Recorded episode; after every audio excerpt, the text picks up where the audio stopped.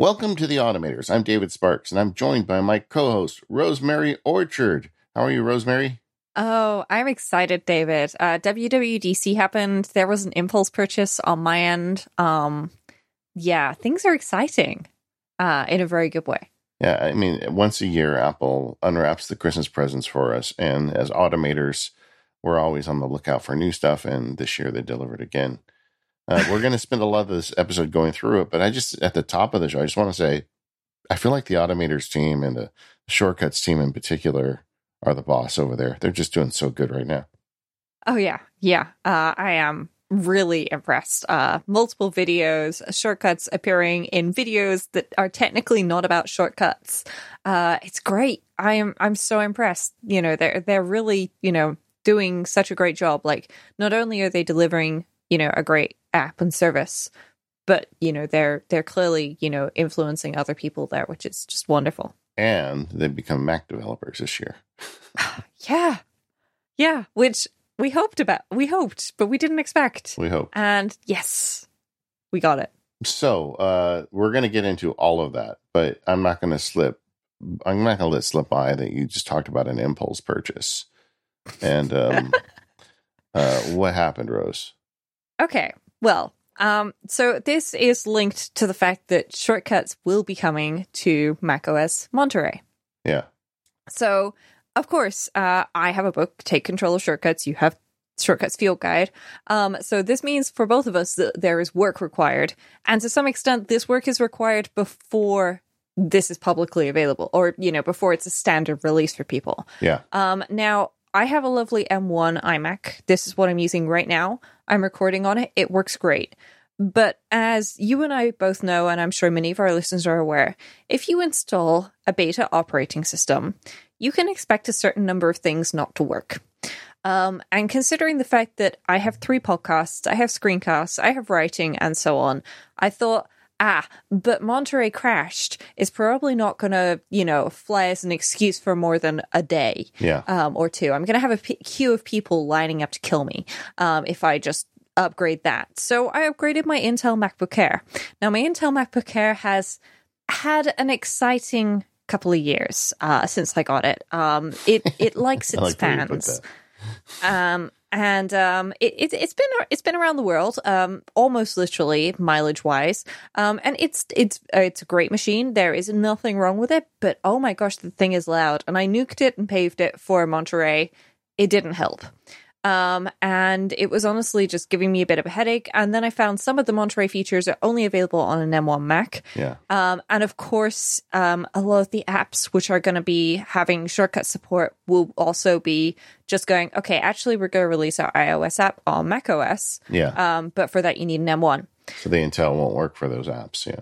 The Intel does not work for those Macs at all. Um, and so I looked at it and I went, huh. And then I looked on the refurb store and next day delivery on a refurbished uh, MacBook Pro um, was available.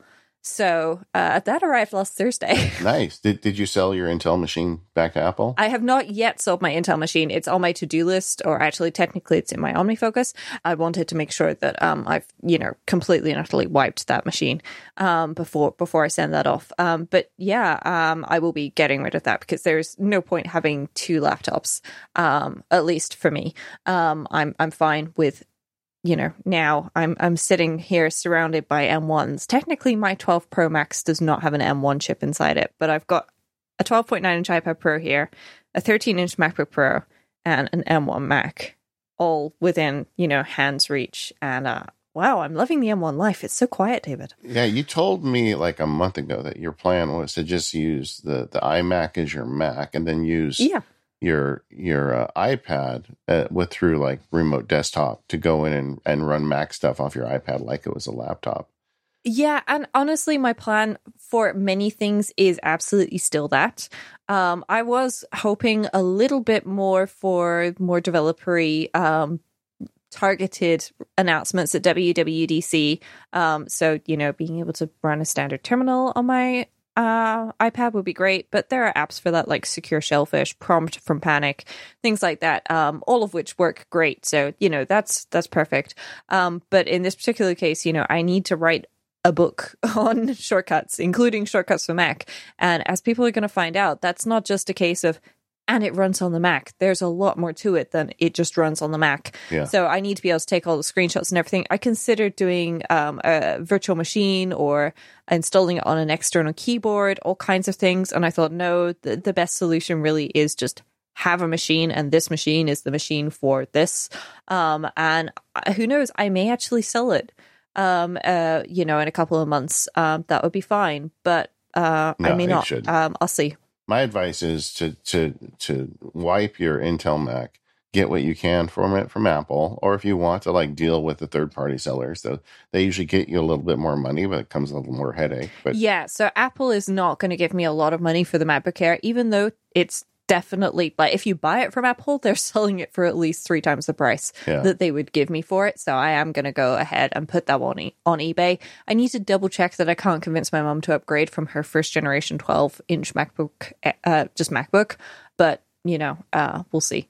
Yeah, but I, I would try and monetize that one and just keep the M1 because that's really the way. And you get so spoiled with these laptops where the battery just runs all day, and I, I can't imagine you you getting rid of it. Um, I have been thinking too about. I know the show isn't about hardware, but but you know, here I am. Yeah, I've been thinking a lot about it because you know we had these rumored laptops coming out the MacBook Pros, and I still think they're going to come out soon, and they're going to be like screamers, you know, compared to the M1s. Yeah. And you know, like what is what is my next move? you know, because I'm a nerd and I always am thinking about that. So I was thinking I'd get a uh, you know just a, a loaded MacBook Pro and make that my only Mac. I've got this cool monitor I can plug it into, but it's just that just never works for me. I tried the, using this M1 laptop that way for a couple weeks, and it just I I just like the ability to sit down my computer and start working and plugging and unplugging always seems to have headaches compared that I didn't that I don't want to deal with. So so currently I have an M1 laptop and an M1 Mac Mini. Hmm And the more I think about it, I think my strategy will be whenever, you know, this stuff shakes loose is to get the loaded Mac Mini, whatever the next, you know, the like the Pro, I'm holding up air quotes, Mac Mini is, Hmm. just kind of improve the Mac Mini a bit and have that the one attached to my monster monitor and just keep the M1 laptop and just, you know, because for on the road and and moving around, this is all the computer I need. Yeah. Um yeah, I have to confess the one thing I had kind of forgotten about is uh, there are some events that I like to attend which have hackathon days uh, as the second day. Um, and it's okay to remote into your machine for like half an hour, an hour or two's worth of use. But if you're do- p- taking part in a hackathon, being able to run your code directly on your machine, regardless of the network, is definitely uh, something that I need to keep in mind. Um, so uh, I, I suspect that this uh, uh, this M1 MacBook Pro is here to stay. I love it. Um, you know, I've not had a 13 inch MacBook Pro before. Actually, um, I've had a 15 inch. Uh, actually, no, that's a lie. My first MacBook after the MacBook Air was a 13 inch Pro, but that had the CD slot in the side. I've not had the the modern form factor with USB C, uh, and I like it. It it's great. It seems to be doing everything I need it to do so far. Though I will say, I'm still using my M1 iMac for most things. I'm sitting here talking into it right now uh, because you know it's it's already set up for that. But I've got the M1 MacBook Pro right here under my microphone because we've got plenty to talk about on the Mac today, David. And Yeah. I am so excited that Apple is paying attention to automation on the Mac and everywhere. Clearly, because it's everywhere this year. but in particular on the Mac. And, and so we talked earlier that Apple's bringing shortcuts to the Mac. There's a, a really good interview at Mac Power Users. We'll put a link in the show note where we um, we actually had an Apple representative come on the show and talk about it. The concern I had with shortcuts coming to the Mac was, you know, we have a rich ecosystem of automation already on the Mac between AppleScript, Shell Script, and all the cool things you can do with apps like Hazel and Automator and even Text Expander. So, number one is I wanted them to focus more on automation on mobile devices because there is no rich ecosystem there. It's just shortcuts. And number two, I was worried about um, if Apple shows up with shortcuts on the Mac, what, you know, are they going to start lobbing hand grenades at their competition? You know, Hmm. and like, are they going to disable Apple script or are they going to make it so apps like Keyboard Maestro can't work on a Mac? And that's not the case. I mean, I, I think my worries were ill founded in hindsight because Mm. um, just on the you know zooming out on the fifty thousand foot level. Uh, we've got shortcuts on the Mac, which brings over a bunch of cool actions from shortcuts on iOS that we didn't have on the Mac, stuff that only Apple could could really address through automation. Um, we still have shell scripting and Apple script in place. They have not removed it. Not only have they not removed it, they've added support for it in the new shortcuts, which means Apple is kind of on board with that stuff. And consequently, Keyboard Maestro, Hazel, um, shell scripting, Apple scripting, all that stuff is here, you know, for the long haul. And people can yeah. go down that deep if they want, or they can just stay at the shortcuts level and make nice little shortcuts and not worry about it. Yeah, and I think this is what's really great. You know, they're not killing anything off, uh, at least not yet. I, I say that because some of the way that they they phrase certain things uh, makes me feel like uh, some applications may may be eliminated in the future, but certainly this year, nothing is going away. What what what are you worried about? What can you give me an example? Well, I, am not worried about it, but the fact that you can import automator actions and convert automator actions to shortcuts, um, and you know they they've made a thing about you can convert them to shortcuts. Yeah. Um, makes me feel like maybe maybe the hint here is don't create things in Automator anymore. Create it in shortcuts uh, because Automator. I agree with you. I think Automator is not long for this world. And that makes yeah. me feel a little sad because our friend Sal was so instrumental in making Automator. Yeah. But if he were here, I think he'd also say, "I don't care so long as automation is on the Mac. I don't care what the what the platform is." And and mm. really, Automator is not shell scripting and Apple script. Automator is just like shortcuts. It's a layer on top of that to make it easy to use. And yeah. so so we aren't actually losing automation tools so much as we're losing kind of the the easy shell on top of it. And um, although I will say, you know, that one of the the arguments they've made is that hey, we're bringing all the most important automator actions over, is they're not bringing all of them over. And like I like I've already had a, had a couple of break. I've got this really clever one I use to um, watermark PDFs all the time because I I'm a lawyer. I send out draft PDFs every day, so um, that action still only works in Automator because they did not bring the watermark action over. I submitted yeah. a ticket on it, and I could actually, I think, write it in shortcuts with a um, with a layering of an image with an yeah, opacity. image overlay, but it, yeah. it's not the same as watermarking. Yeah, um, you you have to monkey around with things. You have to go through each page of the PDF. Um, you might even have to convert them to images before you can do that. I'm not 100 percent sure. Yeah. Um, and if you do that, then obviously there's there's no built-in text anymore, and you have to OCR things afterwards. That feels like it's. I, I feel like maybe missing missing a watermark was an oversight, or at the very least, you know, they're they're not intending on, uh, you know, you converting everything to images first. Or either just like the you know the Kanban board in inside the shortcuts team has a card that says watermark and it hasn't been converted yet. You know, it's like it just yeah. they haven't got to it yet. Yeah. Um, but the, so so I do think that you know we may lose a little bit that way if they don't uh, take it all over. But I, I I actually really feel like they're in real good faith trying to bring over everything and and I know you know from you know we've met all these people when we had the automator set yeah. up at WWDC The shortcuts team in large part was there. In fact, some of the people giving these sessions I've met at yeah, our at our I think meetup. I, have yeah. definitely met both of them um, yeah. from from the shortcuts is coming to Mac OS uh, session, Ayaka and Ian, and I mean they're lovely people in person, and I'm I'm really glad to see you know that they are you know uh, at WWDC presenting. Uh, you know it's online this year, but hopefully next year they will be in person as well. Um, because I would love to meet the entire team again and congratulate them. Um, because clearly this is a huge step.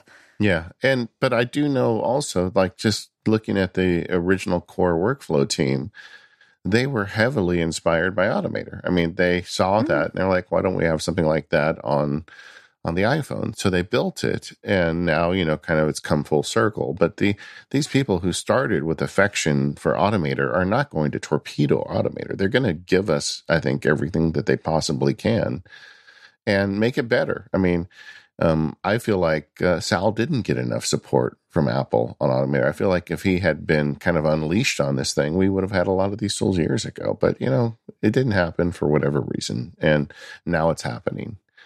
And yep. and there are so many pieces of shortcuts that are easier to automate than with shell and apple scripting like uh, you know inherent pieces like I, i'm always struggling when i try to do shortcuts around contacts because there's just really not a good way to do that with apple script and shell script and i know people are going to start writing me their scripts and tell me how great they are at it but just like you know kind of the layer automation that you get with keyboard maestro that those apps don't really work that well with contacts but contacts mm. on iPhone and iPad with shortcuts is like trivially easy. And yeah. I expect we'll be getting the same kind of, you know, ease of use over on the Mac too. I mean, uh, uh the other one that we talk about all the time here is Timery, and you and I have struggled to come up with these goofy automations for mm-hmm. Timery. And like that's going to be an app on the Mac. Like now it is an app on the Mac. You know yeah. that he's going to put all those hooks in, and you're going to write very easy automation for your time tracking using shortcuts. Yes, yes, we are. Um, and you know, I, I tweeted out to to ask um, some developers. Um, some some people I managed to ping specifically. A tweet is never long enough, and my memory always sucks when it comes to list all the developers who've got either great shortcut support or make shortcuts app off, apps off the top of your head, and remember their Twitter handles.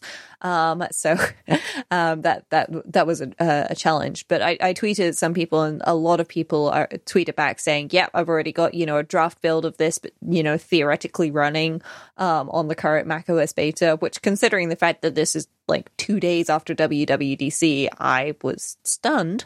And, um, you know, and other people say that I'm working on it or I plan to do it and things like that. So I'm very excited because, of course, this means that, you know, we're, we're going to have some of these apps that we already use and enjoy on um you know on all of our platforms. And it looks to me, based on what I've been seeing in the sessions, that Apple have done a few things to make this easier in that hopefully you can use the same intents on both in both different applications even if you have a completely separate application.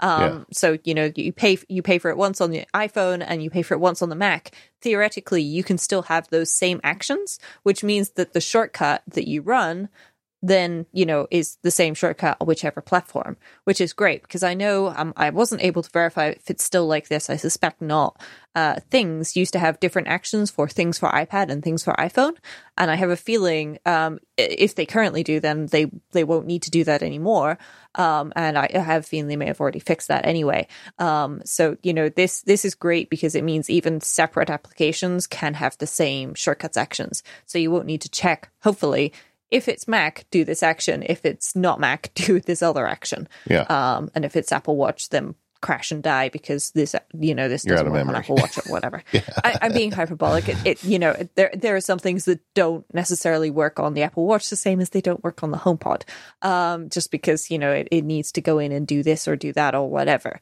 Um, but you know, most things work everywhere. Um, and a couple of my shortcuts that I've got here, uh, it turns out a lot of my shortcuts, David, rely on 30 par- third party actions who knew? Um, and so I, I, dug around, and all of the ones that I found, which are just using Mac OS or shortcuts core actions, work. So I can toggle my Wi Fi on and off through an action in the menu bar because shortcuts is in my menu bar. I do think that um, historically, um, setting up automation for a Mac developer was a challenge because there's two things going on. First, it's a lot of work to add Apple Script support to your app. I mean, mm-hmm. I mean, it's a lot of work to add any kind of support to your app, but you know, Apple Script is a is a language that a lot of, of programmers don't like because it's user, you know, it's supposed to be more human friendly. I, I actually like Apple Script. I, I'm comfortable with it, but I understand why some people don't. But so you got that barrier, but you also have the barrier knowing that very few users understand or have any desire to use Apple Script. So it's like, mm-hmm am I going to add a new feature to my app that everybody can take advantage of, or am I going to spend that same time building an Apple script support for a very small subset of my users?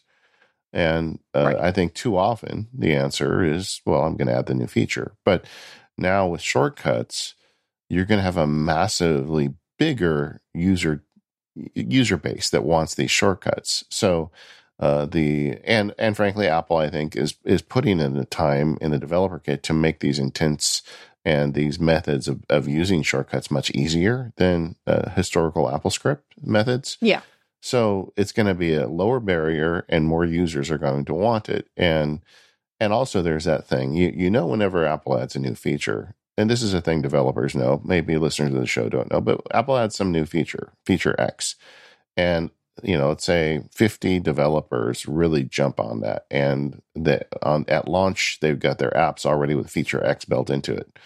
Well, go to the App Store and try to not see those apps because it's almost mm-hmm. impossible. Apple is sticking those apps in front of your face, you know. Yeah. So there's a marketing boost to them as well for for adding support for this. So I think there's a lot of good reasons for a lot of good app developers to add shortcuts to their apps, and I think we'll see that um, you'll be surprised how many apps have really robust support for shortcuts in September. Yeah, and I'm I'm hoping that you know we're going to see a lot of apps do this. I know some app developers are not going to have this ready day one, uh, because they've got all of these other things that they also need to build in. You know, SharePlay, things like that. You know, depending on the app, you know, certain features are probably more important than others to have on day one. And there's a limited number of developer hours between now and whenever Apple actually releases this, because of course you don't know until the iPhone keynote. Um, and then, you know, it might be tomorrow. It could be Friday. It could be next week. Um, you know, it could be today. They've done that before. I have seen developers uh, having minor meltdowns on Twitter, and I do not blame them um, because they thought they were going to be ready and they had a few more days, and nope, it's today. Um, but you know, we're going to see what happens, and I'm I'm pretty excited. It looks like Apple have have got you know quite a few things right here, which will make it even easier. This episode of the Automators podcast is brought to you by the Intrazone by Microsoft SharePoint, your biweekly conversation and interview podcast about SharePoint, OneDrive, and related tech within Microsoft 365. You're listening to the Automators. You like technology. Why not continue to learn about technology with other technology related podcasts like the Intrazone from Microsoft? If you're looking for a new show to listen to, the Intrazone is a bi weekly podcast with conversations and interviews on how Microsoft SharePoint, OneDrive, and related tech can work for you. You'll hear from guest experts behind the scenes and out in the field, so you can see how SharePoint fits into your everyday work life to easily share and manage content, knowledge, and applications. Each show covers a bunch of segments like news and announcements, a focused topic of the week, guest perspectives, FAQs of the week, and upcoming events. And the topic for each shows are really interesting. Previous episodes cover automation, which Rose and I love here at the Automators. Also, you can learn about migration to the cloud and crisis management and working remotely. In the last episode, they focused on Visio for everyone. Learn how to take your diagramming skills to the next level in this episode, featuring some of the team from Visio at Microsoft. Learn how to leverage your Microsoft 365 account to get better at diagramming, which is something I think everybody could benefit from. They've got use cases for beginners to experts web to desktop, and more. It's a really good listen, all in under an hour. So go and listen to it now. Just search for the Intrazone wherever you get your podcasts. That's I N T R A Z O N E, or just click the link in the show notes. Go check it out. Our thanks to the Intrazone by Microsoft SharePoint for their support of the Automators and all of Relay FM. So, you know, we've kind of been dancing around this a little bit, David, but I think it's time to talk about what new stuff there is in shortcuts because you, obviously you know with shortcuts being on the mac they they've added things kind of specifically for the mac but it's not just specific for the mac i mean hiding apps is clearly targeted at mac os um, and perhaps getting on-screen content as well but and clearly AppleScript and shell script um, execution is also you know mac os stuff but some of this stuff like split screen apps doesn't just work on Mac, it also works on iPad. Um, and I'm pretty, you know, excited about this because there's a lot that you can do with just a couple of things here. Um, and you you don't need to you know spend hours digging around and figuring out how do I figure out if these two applications are open. You just say split screen, and even if they're not open right now, macOS opens them, and boom, split screen.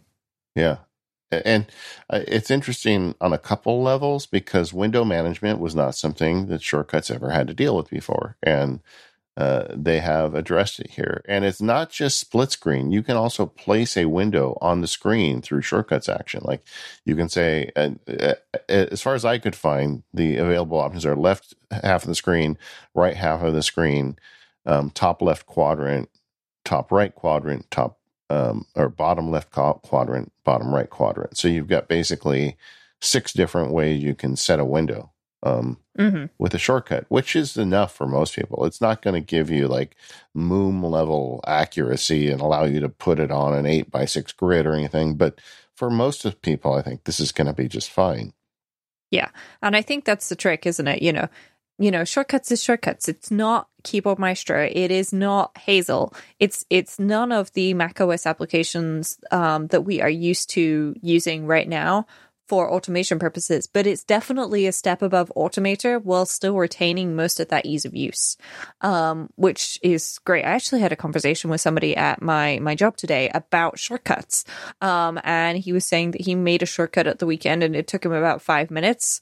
And now uh, he has a, a, phrase that he can say at his iPhone, um, and if it you know, if he says it, then it sends GPS coordinates, uh, what three words and stuff to a couple of different people, yeah. um, so that they can find him. Uh, what three words for people who aren't familiar is a a, a grid square with three words ident- uh, assigned per grid square, so that people can find a very small location and find out exactly where you are instead of just I'm in I don't know California, yeah. uh, which kind of you know saying town names can be at times.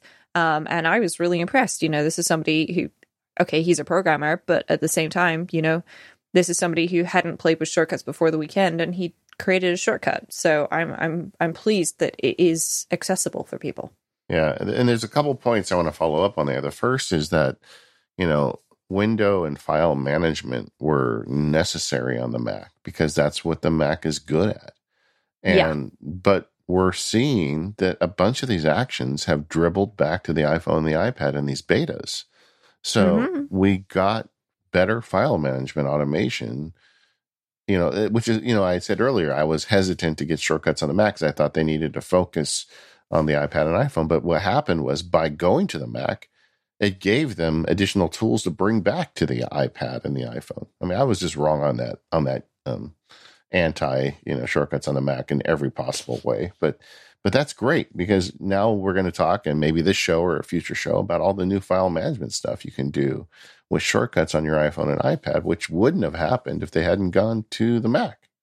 Yeah, it, it is great. So specifically uh, for people who uh, have uh, you know, are, who are curious about the file stuff. Specifically, you can now um, label files, you can move files, rename files, um, obviously reveal files in Finder, but you can also, um, you know, get the parent folder and get the contents of a specific folder. Uh, previously, if you got the contents of a file path and it was a folder, so say for example, uh, in inside of Dropbox you had a folder called automators.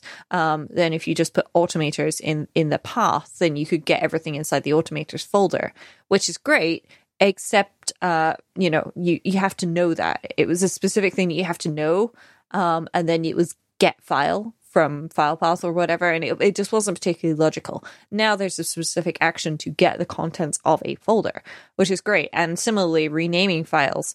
This was quite tricky before. Most people the way that they did it was they got the file they saved the file and then they deleted the original file yeah which that was crazy. it works but yeah. you shouldn't need to do that. Yeah. Like that that that's where things go wrong because then it didn't get saved and now you've deleted the file and that worked saving it didn't and things like that. And you know it's not good. So i'm really glad now that you know we have official actions for moving files because again people the way they did that was they mm-hmm. got the file they saved it to the new location and then they deleted it. It's exactly the same and now there's actions for that. Yeah but saving it wasn't always where you wanted to save it because you could save it anywhere in dropbox but on apple's own icloud service you had to save it to a shortcut subfolder. So like I had this cr- crazy system where I had these subfolders in the shortcuts subfolder in iCloud. Mm-hmm. And then I had Hazel on my Mac constantly watching them. Like anything saved to shortcut slash Obsidian, copy to my Obsidian database, anything. And, you know, and I had all these weird rules that I had to like move files after I had created them via shortcuts because shortcuts wouldn't let me just put it where I wanted to to begin with, and that problem is now solved. So, um, Yeah. it- all this stuff I really think probably stems from them having to get shortcuts on the Mac, and that's uh, that's good, right? Yeah, yeah. So just to be very clear, because I'm sure some people will be going, wait, wait, wait, what does this mean? So you can save files from shortcuts anywhere in iCloud Drive and anywhere in Dropbox. Dropbox was possible before, but now you've got anywhere in iCloud Drive. Similarly, you can get files from anywhere in iCloud Drive, which means if, for example, you've been looking at Obsidian going, yeah, I, I would really like Obsidian, uh, but you know, I'm I'm using the iCloud sync, and that means it's not really automation friendly. Well, with shortcuts, it now is. Yeah. So you have a whole bunch more options, which I'm sure people are, you know, not sure exactly what that means yet in some cases. In other cases, people are there running around like headless chickens going, Oh my god, oh my god, oh my god. Um, that was me last last Monday, David. Yeah. Um, when when they started announcing all this stuff and pe- things were trickling out as I was trying on my really bad internet, which finally got fixed two days later, um, to to download the betas. But yeah, there there's all sorts of great things that have come. You know, previously there was an exit shortcut action. It's now called stop shortcut, which is a bit more friendly. But there's also stop and output. So if you previously had an exit shortcut action, it gets upgraded to a stop and output. But there's also just a straight up stop shortcut action, which just stops. That's it. It doesn't have a specific output or anything. It's just end. Um, which is, you know, which is great. Um, and there's there's all sorts of things, you know, focus modes. Okay, let's put a pin in focus modes. I want to come back to that because there's Yeah. there's a lot to talk about. Yeah, but there's also start screensaver and things like that. So, you know, if I run this shortcut, then it starts my screensaver, which, you know, is exactly what you want. But iPhone and iPad don't have a screensaver. You know, you could lock them. I'm actually curious as to what that action does on my iPad. I've not tried starting a screensaver on my iPad yet, David. Have you? But does it even Um, exist? I'm not sure that action so, came over. So this is this is what's really interesting. Vibrate device is available. The action is available on all devices now. Um, so okay, so now if I if I look at a, a shortcut with Start Screensaver in and I try and run it, it says it can only run on the Mac. Yeah. And if you try and vibrate an iPad or a Mac, it's going to tell you no, I don't vibrate. Yeah. Um, so you are going to need, in some cases, to use if actions to work around this for things that only work on Mac OS or only work on iPhone and iPad or only work on iPhone and Apple Watch. Um, and so you'll need to use get device details. And I would suggest something like device model. Uh, there's also device is watch, which is you know your device is an Apple Watch. Um, and if I get the device model on this MacBook Pro, then it tells me it's a Mac, Yeah. M A C with a capital M. Um, so If it's a um, Mac, don't vibrate. You know. Yeah, exactly. So, I mean, in this case, you'll probably want to say if it's an iPhone vibrate. I don't know if you're going to be running your shortcut on the Apple Watch, and if you will want the haptic feedback, in which case you can vibrate on the Apple Watch. Um, that that that might be a little tricky to do. You're probably gonna have to do a, a nested if else if. Um, and then, uh, and then just otherwise don't vibrate. Um, you know, go on to the next action because you know Macs don't have vibration. And I don't want to do it today, but someday I want to talk about how we're using shortcuts on our watches because I'm I'm very curious how you're using yours. Yeah, it's something I need to definitely get into more because I feel like I don't use shortcuts on my watch anywhere near as much as I should. Yeah, and and there's just a ton of actions that are specific to devices. Like on the Mac, if you try to run the timing device, like set an alarm, set a timer, it just gives you a message this isn't available on your Mac. Which yeah, it yeah. kind of should be, honestly. I mean, the Mac is fully capable of running a timer, you know. But Yeah. uh, Yeah, it is. but you know we're in beta one too so who knows where this is going to end up um Yeah. but there's some actions that i'm just so happy to see on the mac like i talked about earlier how having one device like one mac one uh, macbook one of the big problems is you've got to properly eject drives before you unplug it from your monitor there's a shortcut called eject drive right Yep. So all these apps that are out there to help you eject drives, maybe they just got Sherlocked by smart people who want to use shortcuts. Like you could run a shortcut that says, you know, you know, remove Mac, and you could eject drives and close Windows and do a whole bunch of stuff. Run that shortcut, then unplug your your MacBook and take it with you. Yeah, it, it, this this is great because I mean the other thing is is of course we have folders as well. So if you if you want to stick all your Mac shortcuts in a Mac folder, then you can go ahead and do that. Um, but you can also choose to stick your Mac shortcuts in, say, a menu bar um, or something like that. Because uh, I mean, shortcuts is literally everywhere. It feels like David.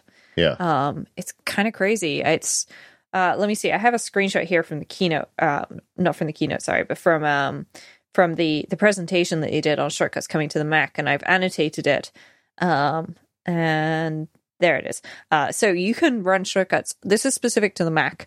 Siri, app, menu bar, keyboard shortcuts, Spotlight, your dock, Finder, and I believe the touch bar as well. Um, I, I've not got around to putting any shortcuts in my touch bar yet. I don't know what ones I would run in my touch bar. Um, but this is, yeah, this is pretty crazy. You know, all of these actions are available to us.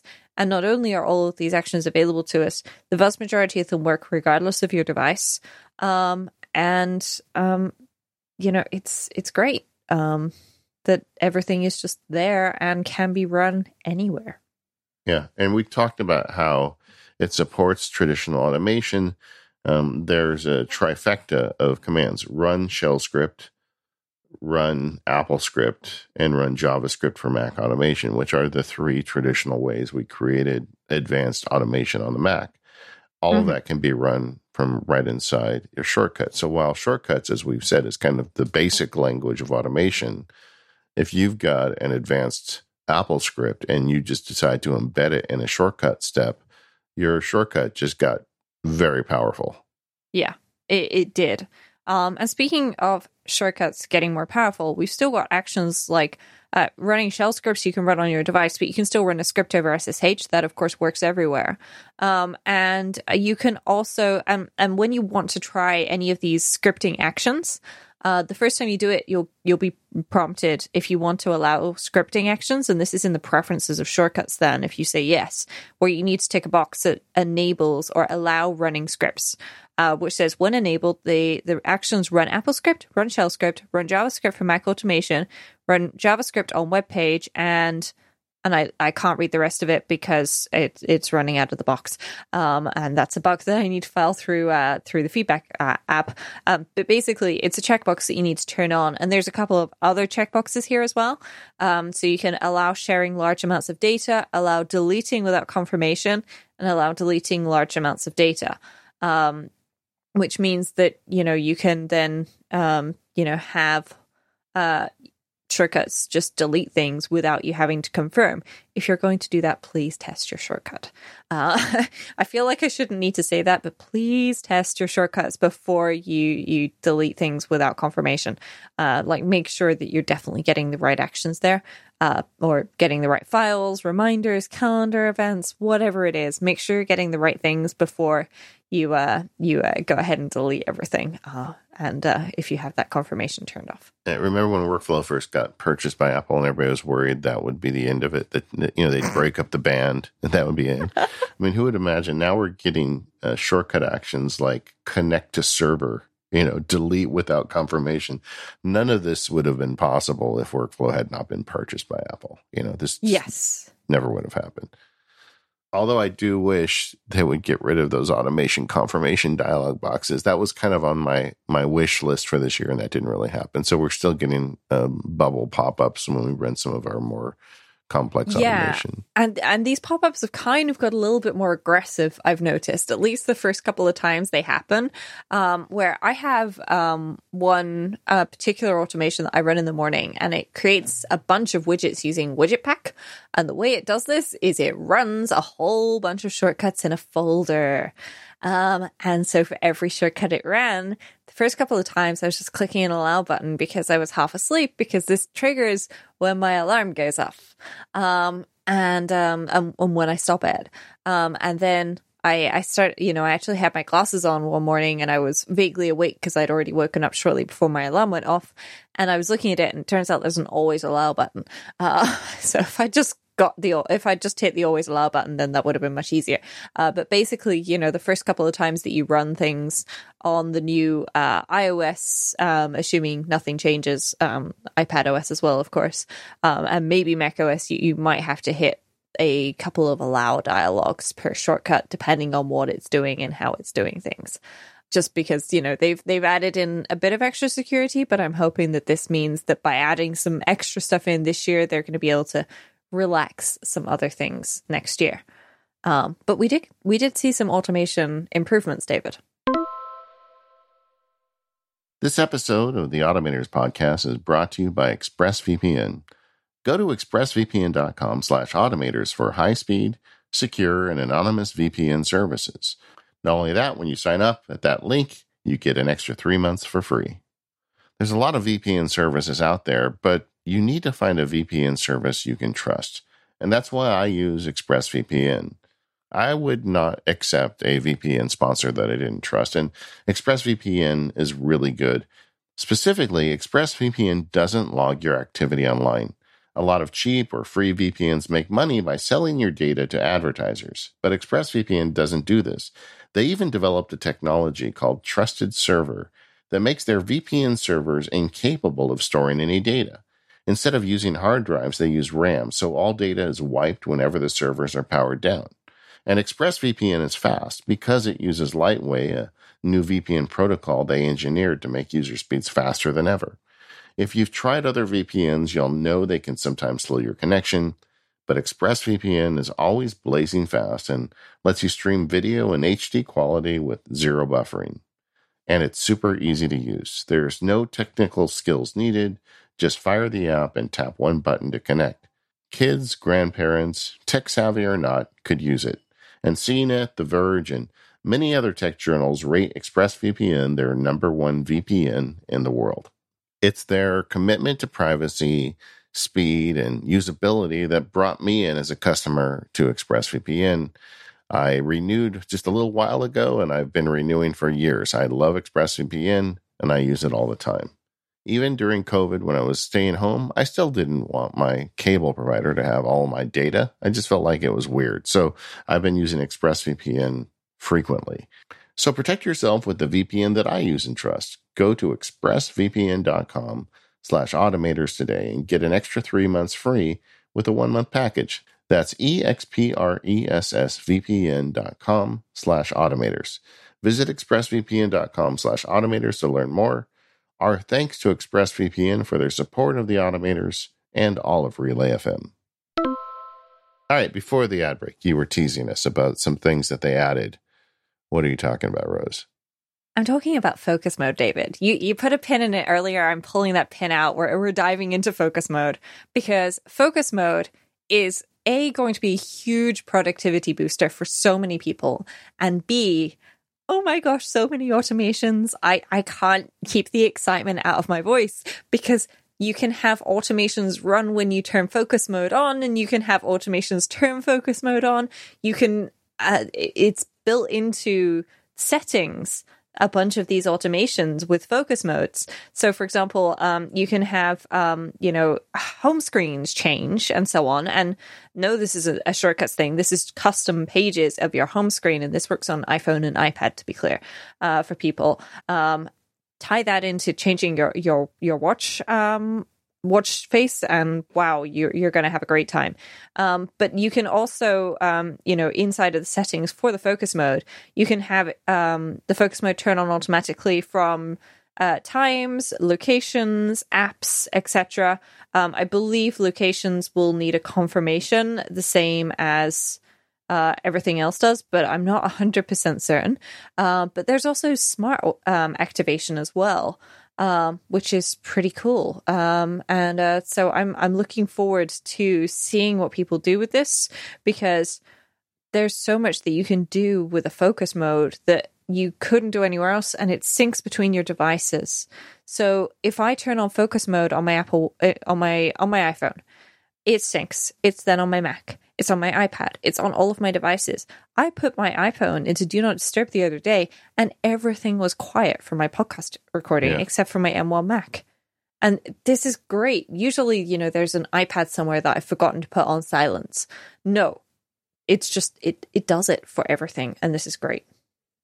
It is. Um, talk about a I don't think Apple could have made a new feature that pushes all my buttons better than focus mode. I mean, it's got tons of automation, which we're going to go into today. It is definitely a Mac power user thing. And I have a podcast called Focus. So, I mean, I, I'm not sure what they could have done better, but, but yeah, so Focus is this idea that where you can, you know, I, I've talked a lot on this show and on Mac Power Users about what I call contextual computing, which is like my little hobby horse of the last year.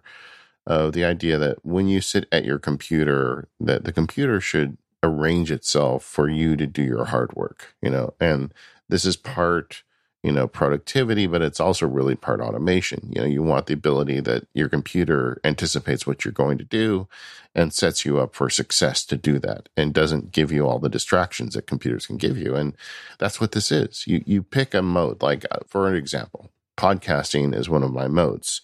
And when i turn podcasting on as a mode um, it does a bunch of different things. Um, first of all it it limits the people that can contact me and the way focus mode works is it builds this wall. I mean, it, it, doesn't start with saying everybody can contact you, figure out the people who can't contact you. It says, no, focus is just the opposite. It says nobody can contact you, figure out the people that you're going to let through the wall.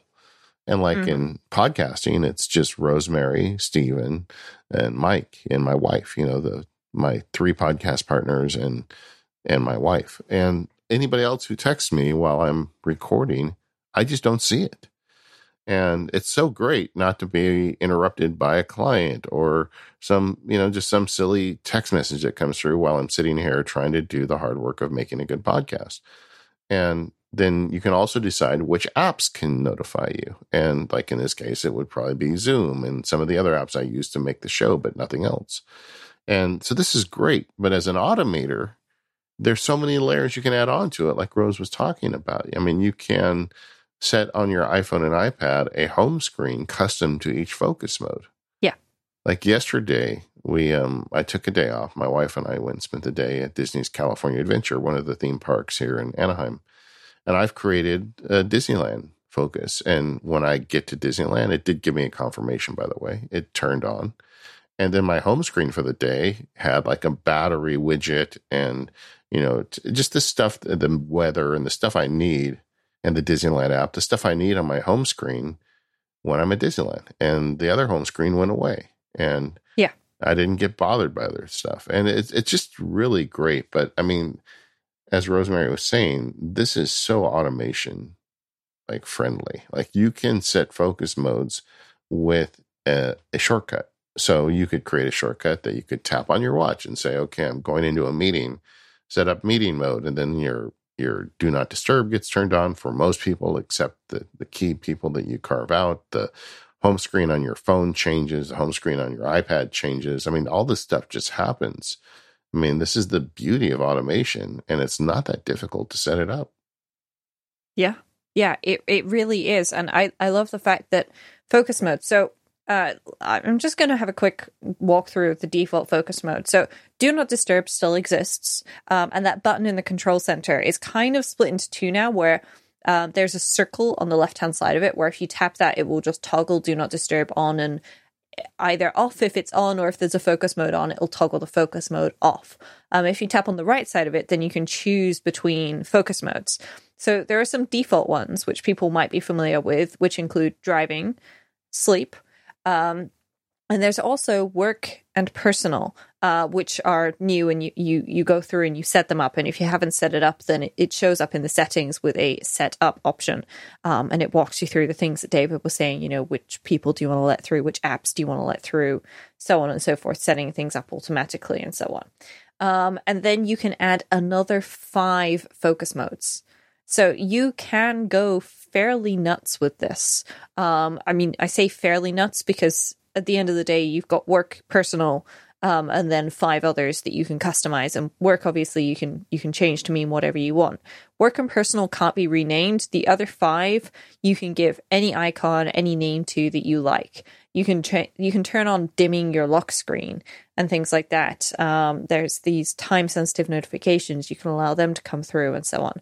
Um, and this, you know, this is really great as far as I'm concerned. I I know I I wear lots of different hats, um, but I'm pretty certain I can boil it down to you know the day job, which is work, personal, which is going to be I'm hanging out with people, be that friends or family, and then five other things, one of which is already assigned podcasting. No surprise there. Rose, where do you get this limitation for five? Where do you see that? Uh, because I can't add any more when I've added five. okay, well, I've got 12, so I'm not sure. How? Okay, this is crazy because I've been trying for days. Like my plus button is just gone. It doesn't help that every time I I put my uh, my Apple Watch near my iPad or my iPhone, I get a notification at the top saying, "Would you like to use this device as a keyboard for your Apple Watch?" No.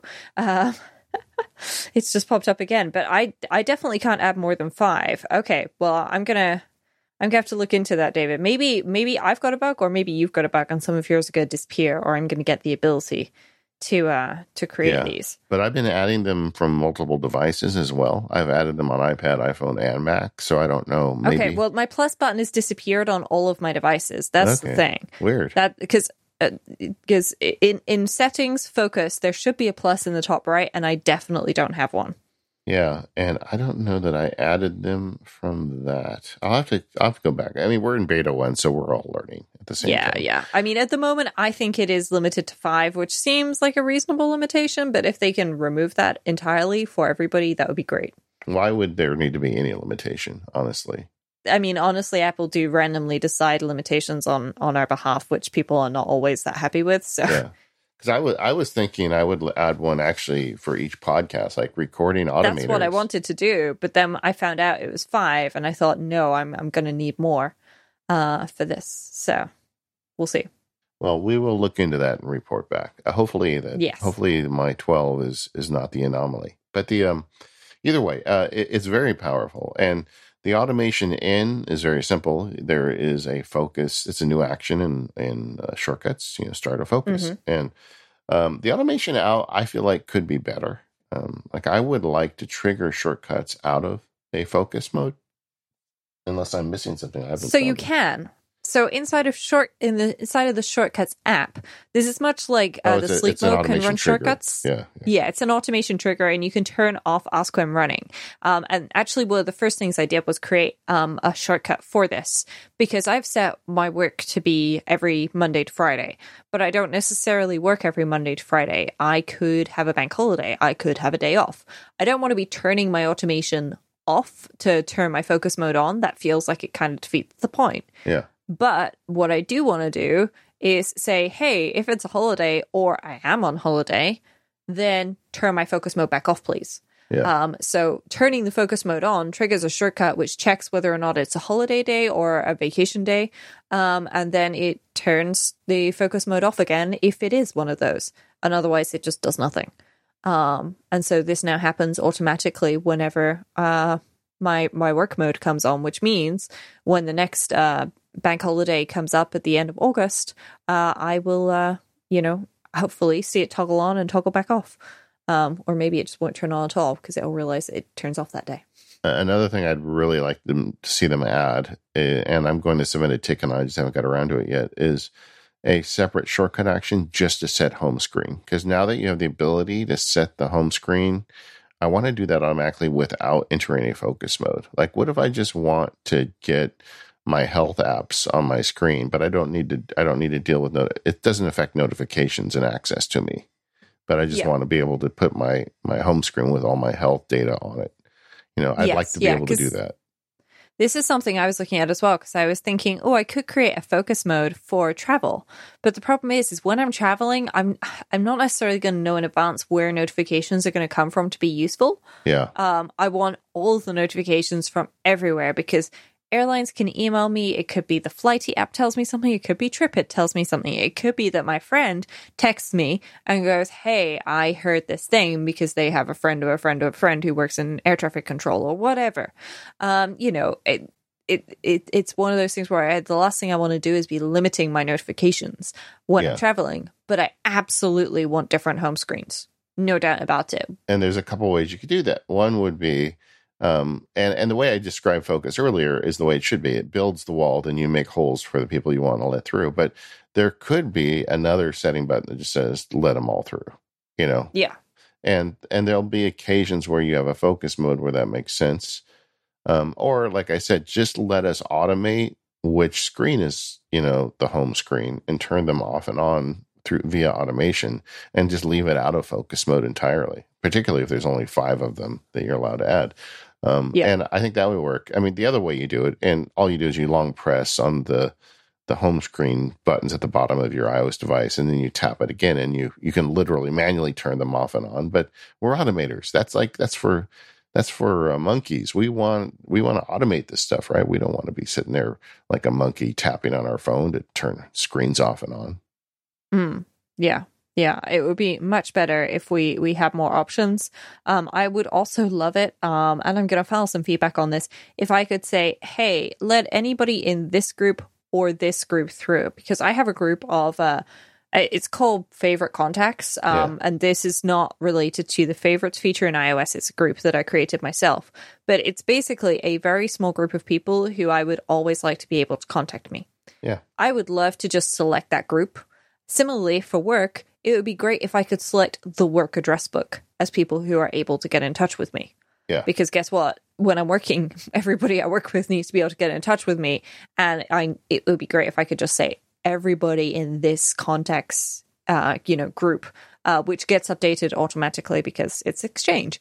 Um, Yeah. So, um, you know, they they might have to build in some extra work for that, but I'm definitely going to file that as feedback because I feel like, especially work wise, you're not going to want to go through and go, yes, my boss is allowed to contact me, but this colleague who never shares their biscuits is not allowed to contact me. Uh, Yeah. biscuits are cookies for the Americans.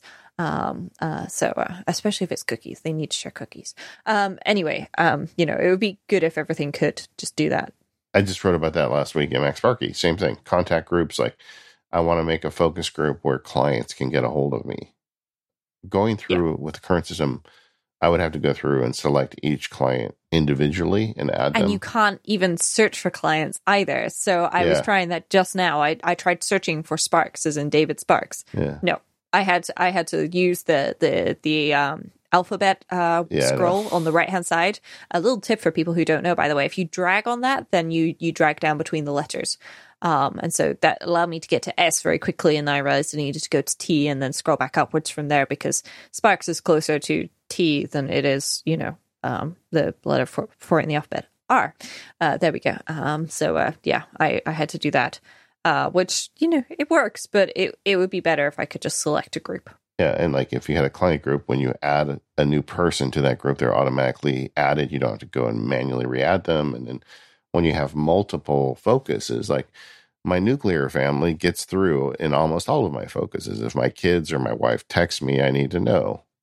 You know how many times I've gone through the process now of selecting them and new focuses? I'm guessing as you've created 12 and there are Yeah. four default ones, that's going to be 16 times that you've done that. Yeah, so it's nuts. Um, but yeah, I mean, we're power users, so of course we have a list of things we want added. But I think overall, this focus mode is really great, and It is. I think for automators, it is something that can really help you work on that contextual compute. Uh, like Rose, I love that it's distributed across all devices. It's sad to me Mhm. because my podcast machine, the one I record podcasts, is the one that it doesn't get it because that'll be the Same. last one to get the update, and um, and it'll be months. So um, Yes. it just uh, that's a bummer. But but I mean, you can see where this is going, and and I love it. Yes, I really love it too. Um, and uh, I saw um, somebody posting. I can't, can't remember who it was, and I've I've not got the link to the post. If I can find it again, um, then I'll link it. It was uh, the shortcut subreddit. Somebody has realized that through the combination of focus mode and pushcut, you can use Zapier to trigger uh, pushcut on on your on an iPhone server, for example, and then that can turn on a focus mode, which then spreads to all of your devices and can run a shortcut on each of your individual devices through those automations Yeah. without you having to confirm it in advance. Which means that all of your devices now can do stuff. Like it, it's kind of mind-boggling to think, you know, that they can do all of these things. Uh, but I'm I'm extremely happy with it. Yeah, and I, I would really like to see them add um, focus mode buttons to the Apple Watch. Um, Yes. which I have not figured out how to do yet. I mean, I can do it via automation with a shortcut, but um, it would be cool if, like, you know, we had a very easy way to trigger focuses, even just with the Apple Watch, because that's all you need. Yeah. So, um, if I tap, that's the wrong button. Uh, this is kind of tricky. If I tap, if I tap, so if you swipe up from a watch face, David, and you find the do not disturb moon, if you tap on that, it does show me the different focus modes that I've got. Oh, it's already there. So you you've Yeah. got your watch running the new beta then. Yes. Yes, I Of do. you do. Um, I also have 15% battery life, so ask me again how that's going. uh, I do not recommend people run the WatchOS beta. I Oh. made a stupid mistake. I was playing with SwiftUI and I wrote a, WatchOS application. Oh, you know what, Rose? I'm installing the beta tonight. That that for that reason. Don't do it, David, I'm doing it because your do battery life will suck it. So My battery badly. life already sucks. My watch is like three years old, so it'll just be worse. Oh, okay. So Um. I mean, it, you're you're going to get like five minutes out of it if you're lucky. Um, also, it keeps waking up all of my other devices because anytime I put my Apple Watch near an iPad or an iPhone, they light up and say Apple Watch keyboard input. Enter text on your Apple Watch using. Sorry, I need to move it back again because I moved it further away because this is annoying me. And now the notification doesn't show. Basically, you can use your iPhone and iPad to type into your Apple Watch which I'm not 100% certain I understand the utility of uh, for uh, an average user. Perhaps uh, for accessibility purposes, it makes sense. Um, uh, but then why wouldn't you just pick up your iPhone to do the action instead? Either way, um, this is slightly uh, frustrating. Uh, yes, press to type. And then if I tap on the notification, it's kind of like the Apple TV remote where you can then type onto the Apple TV from your iPhone or your iPad, except it's slow and it comes up with connecting to start with. Well, I uh, I love focus mode. I, I think it's great, and it, even as it's shipping, I'm very happy with it. I would like to. We we've already kind of raised some things we'd like to see them fix with it, but um, this is exactly what I want. I want to be able to have my computers set themselves up for me automatically for me to do the hard work. And like when I hit you know legal work focus, I get a set of apps and services and and accounts on my screen that matter to that. And I love it. I'm just very happy with this. And, and this is something that everybody can use. I hope a lot of people kind of find religion with this stuff because I think it can really make a difference on staying on target and getting your hard work done so you can go and enjoy the rest of your life. This episode of Automators is brought to you by Tech Talk, a podcast from the folks at Hewlett Packard Enterprise. I love finding new shows to listen to, especially when they're short but incredibly interesting. And Tech Talk is a show that talks you through HPE news, tech insights, and world class innovations. I recently listened to the episode on Walt Disney Studios and their experiments with AI and machine learning. Of course, I used to work for Disney, as did David, so anything with Disney in the title definitely captures my attention.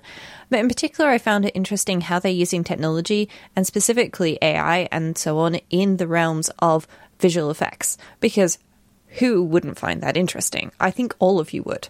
And if you want to listen too, you can expect some other topics, like how to tackle issues when it comes to high performance computing, the future of technology, data management, and disruptive software ecosystems and AI, and even supercomputing aboard the International Space Station. And the show takes you straight to the source, interviewing some seriously impressive tech leaders. Previous guests have included Dr. Michael Roberts from the ISS US National Lab, Sanjeev Katwar, CTO of Tottenham Hotspur Football Club, and Monica Livingston from Intel. Check out Tech Talk wherever you get your podcasts. Search for Tech Talk now or click a link in the show notes. Our thanks to HPE Tech Talk for their support of this show and Relay FM. So, David, before before the outbreak, we were talking about things that are hard work and things that are getting easier, and I'm I'm I'm so pleased sharing falls into that category. Was hard work is now getting easier, uh, and sharing has got some pretty cool changes uh, coming to it, which I'm I'm quite excited about. I have not di- d- dove, yeah, I've not I've not waded into this that much uh, recently, grammar questions aside. Um, but um, I, I have had a bit of a look, and I'm quite pleased that at the very least, people are no longer going to have to turn on sharing for iCloud links, which was aggravating before because it wouldn't do it unless you'd already run a shortcut. And explaining that to people was surprisingly hard at times. Yeah, there was a saying uh, back in the U.S. We had this weird period where we outlawed alcohol prohibition, and um, and the saying was, you know, during prohibition, everybody was a criminal because you know people would still drink, and the um, I felt like up until I was fifteen, uh, anybody who distributed shortcut was still a criminal because the way the, the phone would act when they, you know, because I distribute a lot of shortcuts between the blog and the shortcuts field guide. And if people didn't turn off a special setting, all the alarm bells went off like, oh my gosh, you're, you're importing a shortcut from Sparky and it's going to ruin everything, you know? Um, and so that, that was always a little bit of a you know frustration for me but it seems like they've they've really taken a lot of steps this year to make distribution easier there's really three ways to do it now I, um you want to walk Yeah. through those Yeah. So the first is iCloud Link, um, and this is now enabled by default. Um, where previously this was not enabled by default. So you know, by default, people can now share and receive shortcuts via an iCloud link, and this is now signed using your Apple ID as well. Um, so I'm not 100% certain how this is going to work because you need to be signed into iCloud to do this. And people, Apple don't tend to revoke people's iCloud IDs for things. Developers occasionally don't like get banned from the developer store uh, or from the app store for things. I mean, and it's rare. Um, but people's people don't usually get their iCloud accounts revoked. But either way, that's now a thing. Um, and shortcuts files are officially a thing now, David. They they were there in workflow and they were there in shortcuts, and then they disappeared in shortcuts, and people were very unhappy because that's how they were using. Uh, how, that's how they were backing shortcuts up, and now they're back again. Um, and they are officially notarized by iCloud as well, so that means they're signed and there there's a little certificate with them. Um, and there's also a private sharing mode, which is for sharing with contacts or saving personal backups. And these are, I, I believe, shortcuts files as well, and they are signed as well. Um, so basically, the, you know, it's it's just going to be official that Apple have acknowledged that oh yeah, people make and share shortcuts. That's why this thing is insanely popular. Uh, let's let's make that maybe a bit easier for people. We we didn't think this was going to be a big thing, and we apparently have a lot of people in support spending a lot of time supporting this. Uh, so let's fix that. Um, at least I hope that that's what went through somebody's head there. yeah and rose and i are going to test it and we'll report back because we're both on the beta but i think the idea of signing shortcuts is an excellent one so long as it doesn't make it you know real hard for people to share and um, you know putting personal responsibility on the shortcut so you can send it out in the world. Yeah. I, I just i think that's a win. And and shortcut files is the same thing. And i understand why they pulled it because it was really a security hole. And what if you got a shortcut from some bad actor and it did things? And now that they're adding features to it like delete without you know confirm you could do serious damage to somebody's machine with a shortcut so you want Well, that's only if that person has chosen to turn that on themselves, because that is a setting for shortcuts rather than Okay, for, um, you know, for um, say uh, a, a shortcut specifically. Well, That's either what I'm way, getting uh, people can, you know, by you logging you into servers and doing all the things that, you know, the more power that gets added to shortcuts, the more danger it is for running shortcuts from third parties. So they added an accountability system to it, and I'm glad they did. And that, that third method really strikes me as kind of like a corporate deployment method, you know, where you've got a company where they're going to Yeah. build some shortcuts that allow you to log into the server and do whatever and and just make it really simple to deploy to your employees. But but I, I think it, it seems well thought out. I haven't, I don't have any experience with it yet, but I will, and and we'll report back. But I mean, I, I like that they're putting effort into this and and solving, you know, this problem of responsible distribution of shortcuts, which is what we all want. Yeah. Um, and the one thing that I wanted as well was for it to become a bit easier to stop sharing a shortcut. So I've had this before. Uh, there was um, something, there was a typo, I think it was, in one of the first uh, editions of the shortcut, a shortcut that I created for Take Control of Shortcuts. So I created a new one. Um, and it had a, a different URL um, because I didn't just update the previous one. Long, long story behind that. Yeah. Um, but I, th- because I didn't have it, I couldn't get rid of the old link. So people that have the old book are still emailing me saying, "Hey, you know, there's a typo in the shortcut," and it's like Yeah. I, I spelled the as T E H or something like that. And it Yeah. it was out there for a few hours, but to this day, I still get emails about it, even though the book's been out for ages, Yeah. uh, because people haven't downloaded an updated version. There is now uh, the option. Uh, so I just shared a shortcut with you via messages uh, to test this, and then I tapped on the link that I shared with you myself um, to open it in shortcuts again. And people are going, Rose, why are you doing this? If you open that link that you shared in shortcuts again, then you get the add shortcut screen with add and don't add. But if you look in the top right, there are the three buttons right there, which say copy, uh, uh, or the three dots, sorry. And if you tap it, there's copy iCloud link and stop sharing, which kills the URL. Yeah. So then it doesn't work anymore. Yeah. It Um, says this is not verified and won't let me open it. Oh, well, it should be verified because um there I mean, there we go. This is what happens when you run a very early beta people. This is why it's for developers, not for consumers. And now it's here. So go figure. There. it works now. There we go.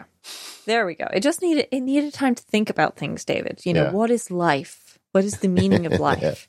Computers are where much did I deeper than my we think. Yeah, we don't give them Yeah. credit for it. I mean, yeah. And if it's a bowl of petunias, oh no.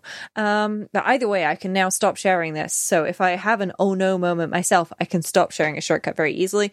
This was there before. Um, I just wanted to make sure that, you know, it still exists um, and it, it works um, because I know that's something that people have asked me frequently before. How can they stop sharing a shortcut? Um, and uh, yeah, that's how you do it, people. Yeah. Now, it, these are all good things. And the shortcuts team, I don't know how big it is now, but it, it must be bigger because they've done so much work. They built a Mac app.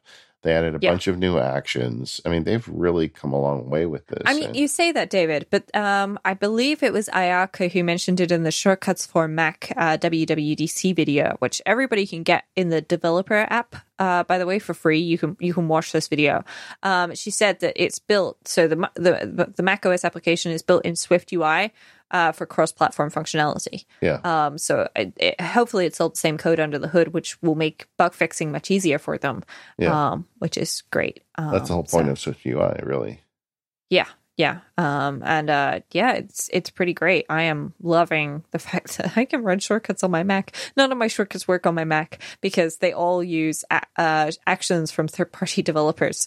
Um, and so all the ones I use day to day are just non, you know, they're non functional.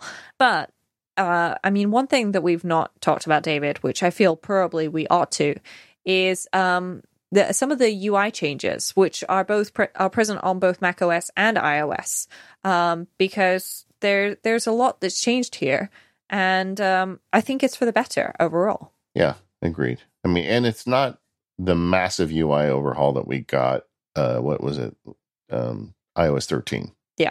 Um, yeah, this is more subtle, but there's definitely some changes here. Like, for example, naming a shortcut. This one caught me by surprise uh, because I went to to do the thing where you name the shortcut, and I realized at the top of the shortcut where it says shortcut name, it would say you know untitled shortcut before. Yeah. You can just tap on that. And you can change the name right there. You can tap the icon right there and change the color and the icon. Um, and I believe we've got a few more icons now.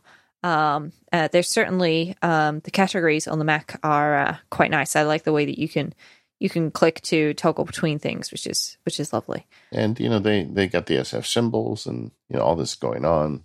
They don't have all of SF symbols here. This is just a small subset. Totally unrelated, but have you played with the new download SF symbols 3? Oh yeah, yeah, Very I have. nice. Very nice. Ah, man, I, I mean, I was kind of disappointed with myself that I spent Thursday night last week uh, on my new uh, M1 Mac geeking out over SF symbols because can you think of a geekier way to spend a Thursday night, David? Because I genuinely can't. no, Um, me either. On the other hand, I love it. I, I was geeking out on shortcuts and SF symbols, and uh, I had a great Thursday night. Uh, for anybody who's concerned about me, I, I genuinely had a lot of fun. So, so for listeners who are not following, uh, Apple made its own font called San Francisco several years ago. And then two or three years ago, they started making their own glyph set called SF symbols, San Francisco symbols. And they made it for app developers. So when you're building an app on the iPhone, you've got a really nice symbol set you can pull from. It's got things like take a picture, load a image, you know, just typical like an envelope for an email application and a lot of the glyphs and kind of uh, icons you would associate with an app. But every year they expand it and you can download it. It's like an app really that you can pull them out of. And this year, not only did they add even more symbols, they added the ability to put colors on them.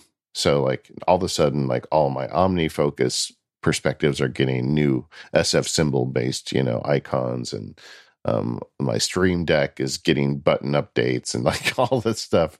If you look at some of the field guides I've made, even I've used symbols and some of the animations I use in there because they're just so well made. And um, and do you need to be in the a, a paid developer to get access to that, Rose? I don't know.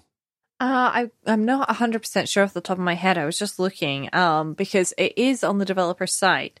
Um, yeah. There's an SF Symbols app on iPhone, um, which you can which you can just download. Um, and I believe that's a third party one, or maybe it is a Mac OS one now.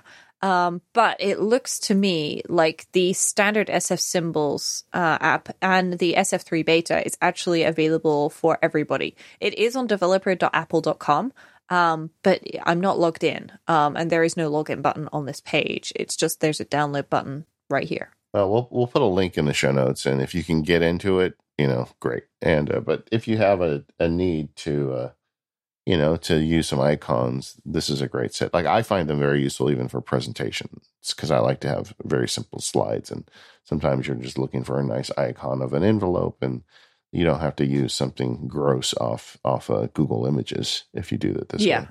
Yeah, yeah, it's a it's a very easy way to just get some some great icons for things. Uh, do make sure that people check the usage uh, for for things that they're using. Like you can't use it as app icons and, and stuff like that. Um, you can use it in things. Um, there's there's interface yeah, guidelines linked on the page. I'm not telling you to break the rules, but I'm telling you that it's out there. Exactly. Everybody can download this app and use it, and it, works on on your uh, on your Mac OS and iOS devices. So, uh, wow, what a year! I mean, uh, I didn't expect this much automation this year, but we got it. And the you know the the Mac thing started to feel like it was going to happen towards the end as we approached WWDC but yeah. um, that could have gone a lot of ways. It could have been really ugly if they didn't do it, you know, with care. And fortunately, they did do it with care. And it's not only did we keep our traditional tools, I think there's a lot of people who are going to be automating on their Mac that weren't before. Yeah, that's just it. I think, you know, a lot of people have said before, I can't work on the iPad. Um, it doesn't have the apps I need. It doesn't have the apps that I'm used to. It, it, it you know, changing workflows is an expensive thing. I mean, expensive time wise and potentially money wise. You know, if you buy an iPad and it doesn't work out for you because it turns out, you know, you're very used to doing things in, say, Logic and Ferrite won't cut it you know that that's acceptable but at the same time that could have cost you a lot of money. So they've never really looked at shortcuts before. Um, and now shortcuts is definitely a thing um, that everybody should have a look at whether or not they feel like they need automation in their life. And I feel like it's going to be a good gateway drug for things. We haven't talked about today some of the, the other things that you can do. Like you can run shortcuts from the command line and yeah. from Apple scripts. yeah. um, so as well as running command line scripts and, sh- and Apple scripts inside of shortcuts, those things can run shortcuts, which yeah, is kind of yeah. mind-boggling and and great but also app developers can build in options to run shortcuts as part of their uh, as part of their app um, and they can ship shortcuts with their app with with the links that's why links are signed and so on now and I, I personally feel that this is a huge step forward. On the surface of it, it just appears to be, yeah, shortcuts is on the Mac. But, you know, the fact that there's now a command line option, so there is a command line option for me to list all of my existing shortcuts you know, so now I can, you know, pipe that into something else and open it in BB Edit um, if I want to. I could get list of all of my shortcuts in the shortcuts app.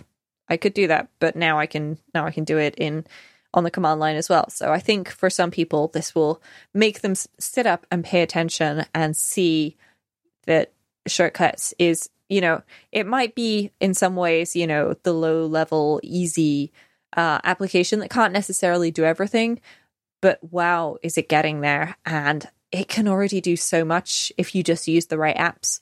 I can't wait until September, October when apps start shipping all of their shortcuts uh, enabled Mac versions uh, because I have a feeling this is going to be amazing. Yeah, me too. And like third party shortcuts apps from the iPhone and iPad are already starting to say they're going to show up on the Mac and app developers are going to show up. Um, I I just think automation is going to get way easier. I remember back in May 2018, Rose and I were first starting the show and we were recording test episodes and doing things. and we had to throw it all away. yeah, because that June, Apple announced shortcuts for iOS and we literally threw out like three episodes and just started over again. And yep. the um, I feel like this is like another one of those moments. Like shortcuts arriving on the Mac is a much bigger deal than than we can really convey in a single episode. And it's going to be an ongoing topic on this show. And it's just going to be a way for a lot of people that had trouble automating before. You know, a lot of people never could figure out AppleScript. Well, guess what? You don't need to. I mean, you're going to yep. be able to do a lot of automation without ever touching it. So, uh, exactly. Uh, this is really great stuff. Um, we're going to continue to cover it. We're early in the beta. So, Rose and I, I know my experience is like it's early in the beta. So, things aren't working right. Not all the pipes yeah. are connected. So as yeah. it gets better over the beta period, we'll be able to report back on more of the issues that like we have question marks on right now. Yeah. Um, Rose is going to update her shortcuts um, uh, take control book, right? Yeah, yeah. So uh, preliminary talks with Joe at Take Control um, have said that uh, I'm doing Take Control of Shortcuts 2.0 because quite a bit has changed since I first wrote the book. Um, and I have so many more ideas now for shortcuts that I can include um, and there's just a whole bunch of different things that I can I can put in there. So I'm, I, you know, I'm still working on the outline. That may change, but at the moment, it's looking like it's going to be a brand new book, which is exciting.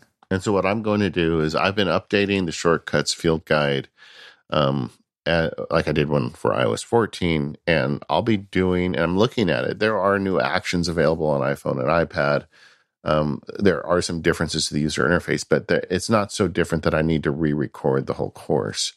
So what I'm going to do is I'm going to do a free update to the shortcuts field guide for iPhone and iPad with the changes that we get with iOS 15. If you've already bought it, then you'll be able to get that update for free. If you haven't bought it, you should check it out.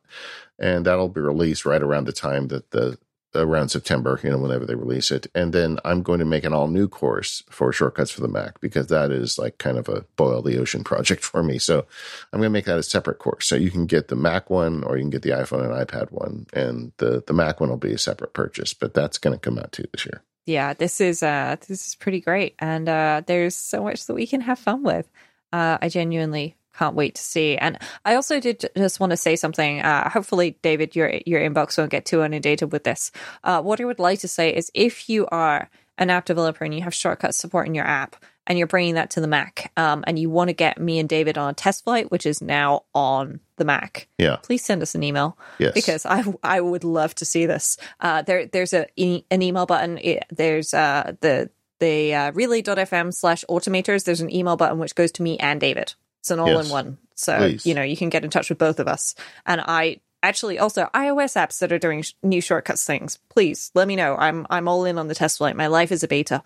So, uh, you know, I'm going to be installing on my watch now and it's all because of Rose yeah, feel free to share it in the forums as well. You know, you're welcome to, um, but you you can get in touch with us directly as well. I'm sure a lot of people in our forums will be on the public beta as soon as it's available.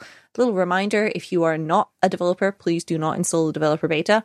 It is um, dodgy. Is not is is is an understatement. I have had to reboot my iPad like six times to get network issues fixed um, and stuff like that. You know, apps where theoretically nothing has changed in that stack don't work anymore. Um, some people have had issues with apps crashing on launch and they've had to completely and utterly nuke their iPad. Hi, David. I know I know you're one of those people. yes, I am. Um, so, um, you know, there, there's all sorts of issues. So wait for the public beta, and hopefully it'll be more stable then. But uh, I know that a lot of our listeners are app developers, or they've got something. Even if you think, ah, it's it's tiny, nobody's going to care. Share it. People want to know, and this is the only way that people are going to. Well, it's not the only way. I hope that people are going to find out, but this is one of the great ways that you can share things. And we're kicking the tires, and we just kind of want to see how this stuff works together. And if you're putting hard work on it, we'd love to hear from you. And even maybe tell us a little bit about your story about, you know, what you're looking for with your automation. How hard was it? This is all stuff that that users want to know ultimately. And and we're gonna have some guests on the show. I mean, this is the thing, man. And um And I, I have very good feelings about it. I think that automation on the Mac is going to really jump with this release. I think a lot of people, like I said earlier, are going to get into it that wouldn't have otherwise. Yes, yeah, absolutely. And especially one thing we didn't mention, which I should mention just before we end the show, for anybody who has previously had to release a new version of an app and they've gone from say 1.0 to 2.0 and they've had to do shortcuts actions and they're the same shortcuts actions but for users they have to go in and replace all of their shortcuts actions there's an upgrade path now provided by apple. So if you're listening and you're going huh i know of an app that's currently uh, having issues with that then maybe uh, you know give the developers a little while and ping them and drop them an email and just say hey if you didn't know this by the way uh, this is now a thing. Um, because that would be great if all of the apps can just upgrade things so that stuff doesn't break. I know previously Greg Pierce, Mr. Agile Tortoise, had to. Um, this was when drafts actions were just built into into shortcuts. He had to ping the guys uh, on the shortcuts team and say, uh, um, "There's there's a new version of drafts. Can can you change all the URL schemes that you're using, please?" And then, of course, they we we got the actions, and that's all been sorted out since then, uh, which is great. Um, I'm very pleased about that. But yeah, um, it, it, it's one of those things where there's a lot of potential pain points which are being dealt with here, and uh, I can't wait to see what the summer of betas brings us. Before we finish today, I want to tell you about another show here on Relay FM. If you like automators, there's a good chance you're going to like Clockwise. You're busy, you don't have lots of time to catch up on everything that happens in tech every week. I know, you're busy automating. Clockwise is a weekly roundtable which covers four tech topics in 30 minutes. Join host Dan Moren and Micah Sargent every Wednesday as they welcome two special guests from a diverse pool of tech pundits, writers, podcasters, developers, and more to Tech Talk. Both David and I have been on the show. Whether it's what's going on in the news this week or timeless tech questions, it's never the same show twice. In the meantime, you can join us for talks in our forums at talk.automators.fm, and we'll see you in two weeks. Goodbye.